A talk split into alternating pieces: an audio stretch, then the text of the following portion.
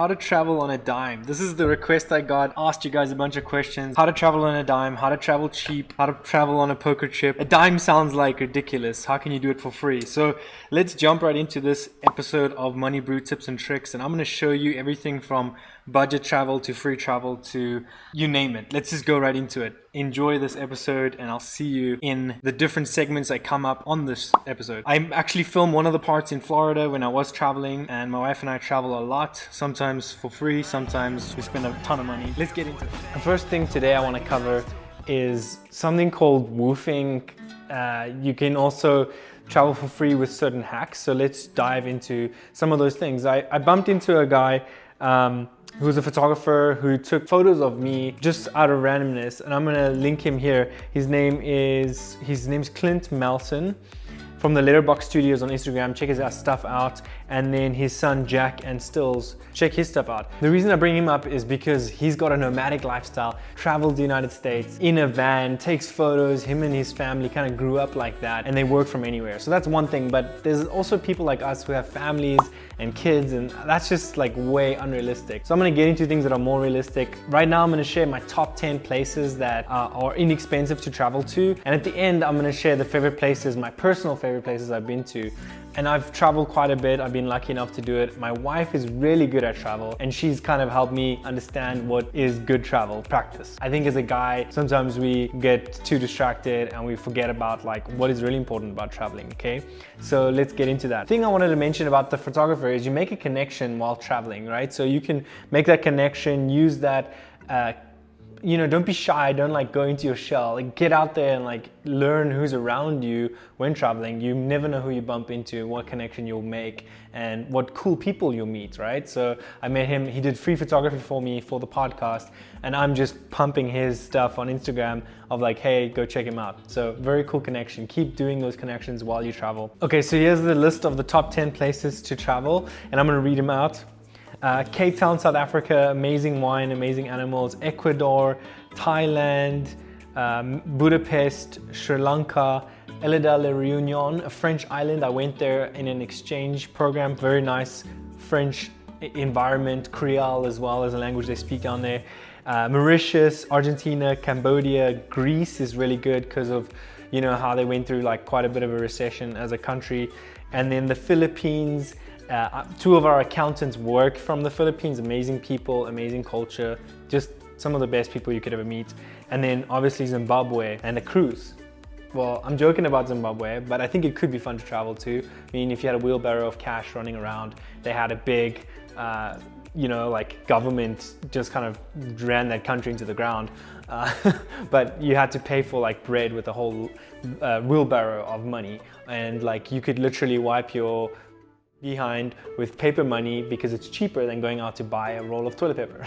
so carrying on. To all of you who commented and gave me the idea to do this specific video, I mean like I have like six videos I was gonna do and this one came up. So thank you to Zach and Amanda Haig, Gabe May, Leona, uh, Joel, Derek, Tammy Reed, uh, Ryan Predo, Erin May, Cody Allen Smith, Vanessa Weir. She's into fashion. She's my aunt. Very cool stuff that she does all over the world. And Bianca Falser, thank you so much. Definitely check out their stuff uh, as people and businesses out there. I want to showcase you guys too. So this is what this content's all about. I want to showcase, you know, not just my stuff, but other people's stuff too. So if you want to be on the podcast, let me know. I'm looking for people who are influential and really moving the needle in the space. You don't always need to fly. You could drive somewhere, right? Local, get out there and see what's around you. I think people get hooked up on, oh man, I want to travel and fly everywhere. And the thing with that is not everyone's gonna fly or want to fly with a family. So you can get out there and drive. There's trips that like are four hours away from you. I've done, you know, places here like Keystone, Breckenridge, some of the most amazing local trips. Sand dunes, like it's insane. In your hometown, there's always stuff that you've never explored and you need to go out and explore that. In that driving experience, there's a few things you can keep in mind to make your traveling much cheaper pack light, spread your trip out. Less stress equals less money lost. This is so freaking true. Like you will always waste more money when you're stressed out. So very important. Don't be stressed when you travel. Take it really easy, take a deep breath. Kind of a simple one. Everyone knows about that. I am gonna show you how to travel free and there's a few little pieces to that and you're gonna wanna stack each of those strategies. When driving, fill up at the cheapest gas station you can find, petrol station for my other folks in other parts of the world, uh, petroleum, and just get the cheapest gas and keep doing, it, repeating that if you can. He has an insane hack, you could buy a car. Let's say you live in Kansas, you're not in Kansas anymore. You go to, you drive a new car that, or used car that you bought that's very high demand in New York, or drive it there, put it up for sale, and then sell it like while you're wherever you're at and come out ahead financially. Like if you don't have a car, then you can do that. If you still don't have a car, you could rent a friend's car out, travel with their car if it's a better car to travel. Maybe it's a minivan or a bus that's like super decked out. Leverage, don't like don't abuse your friends, right? Like request to see if you could use it and do it and uh, use their vehicle to do a travel trip with. Always a fun thing to do. Uh, or bring them along you know do something where it's collaborative. Don't just like force yourself on your friends. Should you get a rental car? Should you not get a rental car? How do you travel? And how do you save when you are traveling? That's gonna kind of make your trip more enjoyable and less stressful. So the first thing is yes, should you get a rental car or not? And I would say if it's a busy area, you shouldn't get a rental car because of traffic. It's gonna slow you down. Then you have to find parking. If you can't find parking, you're gonna pay for it. You can always Uber, you can always cycle. If your resort is right on the beach or if it's close to all the destinations you wanna check out, this is something my wife and I always do. We love to just explore from where we're at and take advantage of the amenities that each resort has. Now, this is a no brainer for most people as well. Um, secondly, if you are gonna fly, try and fly in a random time and check in at a random time because sometimes what can happen is you could be able to get a room prior to your check-in so you could do a pre-check before the actual check-in and if they have a room available you could get that room. And one of the rooms that usually are available are the accessibility rooms. It's those rooms with the bars and things like that. Um, it's not a big deal to get those rooms and you can always shuffle around. Secondly, if that's not available, you could leave your bags at the resort because it's you've seen those people who are walking in New York or walking at a resort and they've got their luggage with them. It's kind of uncomfortable. So you don't want to do that. Lastly, you could use the deals on Google as well as third parties as long as you confirm with the hotel that they can accept those bookings. I know we've saved quite a bit on trips we've done where we've just done that. Always pack lighter, no matter if you're driving or flying. The lighter you pack, the more money you'll save, not just on baggage, you know, kind of obvious. I think we always overpack, we pack more than we need. If you have two of something, it's unnecessary. You just need one of a specific item. A backpack, if you can, phenomenal for a family. Each of them carries their own backpack, right? Very simple way. Now let's get into more money strategies, things that you guys really wanna know about. Let's talk about credit cards. You can credit card, use credit card points or sign up points from any company. You can talk, we can talk about deals. I'll jump into my computer and show you right now like some of the strategies I use to really optimize uh, how you are leveraging points in order to travel more and travel more frequently. There was one other travel advice thing that we didn't mention, which is you never really want to travel on your debit card. What you want to do is travel on the credit card. That way you can reject or counter any off any like miscellaneous or um, malicious activities that you don't want to mess with that is a very good strategy to avoid any of those problems or things like that. And of course you get those points. So if you're not good with credit cards though i would go on the cash system. The cash system is just using envelopes you keep money in envelopes for every day and you don't spend more than that. So that'll keep you on budget and you can write a, a, word on there that lets you know what you're investing or spending your money in for the time of travel. Something amazing about credit cards too is if you have a really good one like American Express, you have access to their premier lounges. And those lounges, sometimes you get free food, you can get free drinks, that's gonna save you a ton of money. Plus, it's gonna help you relax, right? Save more money when you're relaxed, because then you can think straight. Obviously, you can save up money for a trip and then take the trip. Now, you couple that with a bunch of deal hacking strategies. It's important to have cash because you can tip people, you can, you know, if there's an emergency, you can grab it and go. Uh, you can do things like that. The other thing you can do is exchange at a higher rate. So sometimes, you know, you, a currency is lower or higher on a certain day. Do, before your trip, go and exchange that currency on a very high day, you can check the numbers of the currency, go to that country, you'll have a higher amount of money. Easy way, easy way to hack and have more money when you travel. Now, obviously, be safe. If you get mugged, you lose money. Traveling doesn't become free anymore. So dress down, be casual, kind of like the, the, the cheaper you look, or like the, if you don't look rich, People aren't just gonna approach you to like, you know, oversell you. They're not gonna try and mug you when you're out on an excursion necessarily. If you've got raggedy camera equipment or you have an expensive laptop, throw it in like a backpack that looks really bad, puts like has scratches on it or has stickers on it, just something really random and bizarre. Don't look like a tourist, right? Save money like that. Something I wanted to mention too is this is a huge way to travel is to pool with friends and family. You could do an annual trip and I know our family does this. You can like pool together, form a business or a trust and then put money in together and divide it up for an annual trip every year. Everyone benefits, and you can literally stay in a mansion for a lot less or a much nicer place than you usually would because you've pooled together. That is so, so effective. And it's so much fun because you get, get to enjoy it with everyone, right? It's boring to travel alone. Some people it's amazing, but I like to travel with people.